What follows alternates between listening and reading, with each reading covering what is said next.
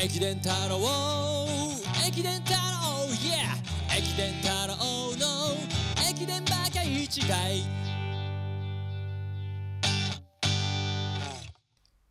駅伝太郎の駅伝バカ一大ポッドキャスト始まりました。えー駅伝太郎でございます。皆さんこんにちは。お相手は頂き大輔さんです。どうも。どうもこんにちは。ねえ。よろしくお願いします。よろしくお願いします。はい。というわけでねこのポッドキャスト駅伝について喋りまくるこの私ということでね 喋りまくるこの私ということでね、そうですねはい。ええ。まああの全日本大学駅伝についての回なんですけど、うん。僕ねあの早稲田大学が好きっていうのはもう皆さんご存知かと、まあ、知らない方もいらっしゃるんで僕大好きなんですようん。早稲田大学が、それを知ってるのは多分三人ぐらいしかいないです。全国で、はい。じゃあもうどんどん広めていきましょう、早稲田が好きだと。うん。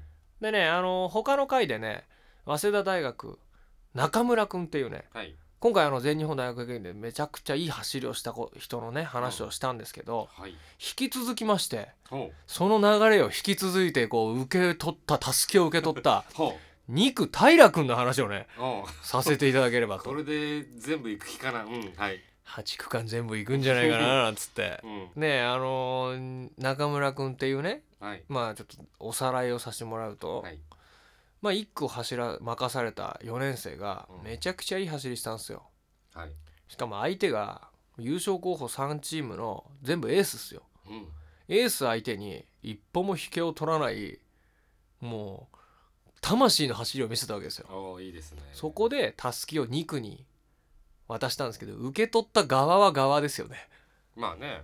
うん。だってもう先頭争いでうもうタイム差なしでん。相手は東洋青山学院。うんちょっと後ろから駒澤がやってくるっていう。ほもう恐ろしい展開。ただん。優勝を狙うっていうふうに思ってるならもう引けを取れないですよね。早稲田も。そこでひねうん。平君なんですけどどんな選手かというとね高校時代はねあの愛知県のね豊川工業高校って、まあ、名門ですよ。いやめちゃくちゃ名門ですよ。うん。のスーパーエースでうん。インカレチャンピオンまあ要は高校のはい。日本人チャンピオンですよエリートさんです。エリートさんですよ。めちゃくちゃ強かったんですよ。ほそれが満を持して早稲田に入ってきてううん。伸び悩んだっていうね。あーちょっと残念な感じです。ね高校時代にめちゃくちゃエリートでこう強かったんですけど、うん。まあ、ちょっといまいち伸び悩んじゃった系選手ですね。はいはいはい。ただやっぱポテンシャルはやっぱりもちろんだって高校時代うん日本人で一番強強かった選手ですから。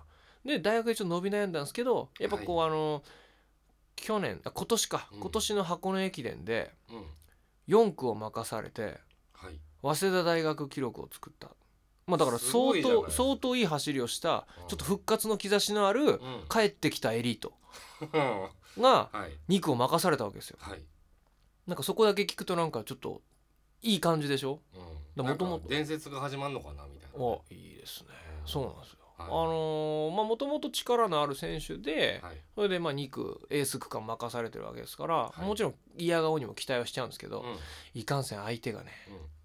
東洋大学の服部弟っていうこれまたわからないと思うんですけどえっとね服部兄弟っていうのは聞いたことある。服部兄弟っていうのはね、まあ、今学生界で言ったらね最強と言ってもおかしくないぐらいの2人ですね。そのうちの弟の方が下手したら強いんじゃないかまであるほもう今一番伸び盛りのうはい。多分日本の学生の中で一番を争うぐらいの選手です。あーだいぶ強いね。それが相手なんですよ。もう秒差なしの服部、うんうん。で青山学院はもちろん優勝候補で小倉君っていう安定感抜群の選手。ほう。それが相手なんですよ。はい。それを相手に平君どこまでやれんのかって話じゃないですか、うんうん結果から言うとねうん。もちろん勝てなかったんですよ。う ん勝てなかったんですけどうん。序盤まずもちろんついていく。うん。中盤離されずに粘る。はい。終盤ちょっと離されるけどうん。最後はなんとか粘りきるっていう走りでしたね。あーなるほどね。でうん。結果、まあトップとは30秒40秒前後ぐらいの感じでうん。たすきリレーを行うっていう感じだったんですけどはい。タイムで言うとね、うん。え1番を取った服部弟やっぱこれダントツのトップだったんですよ、ねまあタイムだけ言ってちょっとあれなんですけど37分30秒ぐらい大体。うんうん37分30秒。で平君が大体38分10秒ぐらい。ああなるほどね。ちょっと離されるじゃないですか、うんそうですね。ただこのタイムねうん。38分10秒ぐらいのこのタイムってうん。実は3年ぐらい前か。うん。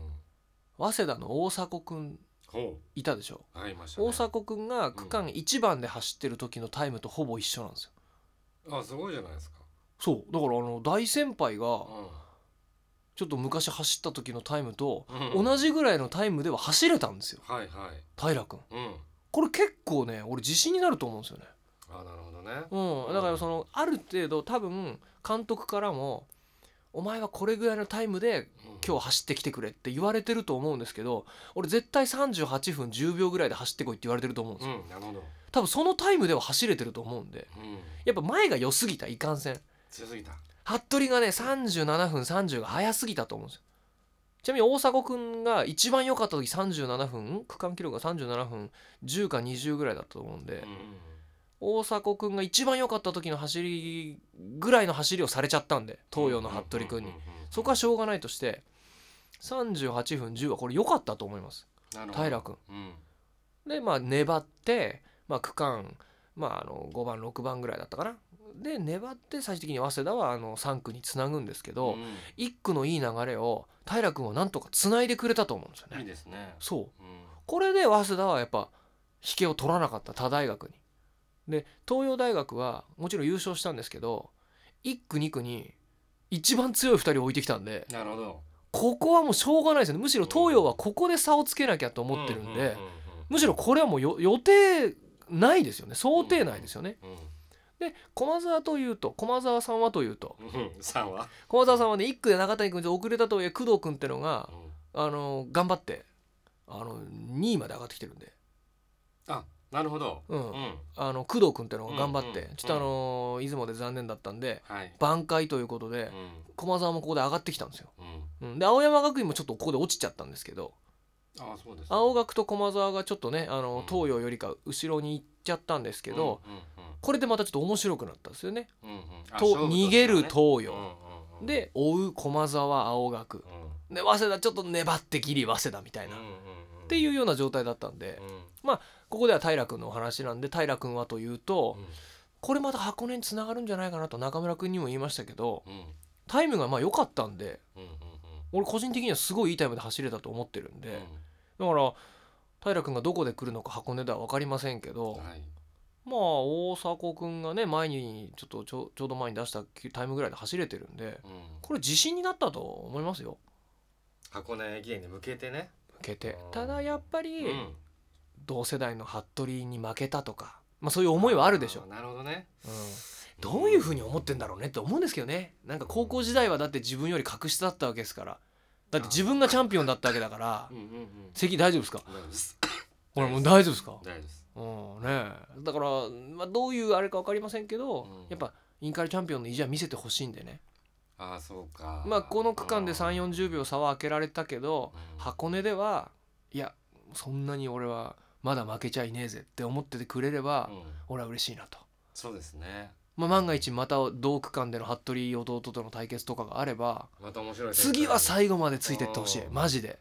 ついてって勝つかね勝つなんてことあったら勝つか負けるかまでの勝負は面白いいやもうそんなことあったらうん。もうツイッターが大炎上ですよ。逆の意味で。大いやもう逆の意味で。大騒ぎですよ。うん。平来たーみたいなもう早稲田ファン全員ですよもう。平行けーっつって。もうそれを僕期待してます。そうですね。なんかね、せっかくねその前回いい走りしたのであればね。そう。まあやっぱ期待したいですもんね。期待したいうん。ねというわけでね肉を任された平君も粘りましたよっていうような早稲田。はい。駅伝太郎の駅伝バカイジのポッドキャスね。トはい。平君特集でしたけども平君ね箱根駅伝のぜひ頑張ってください。それではまた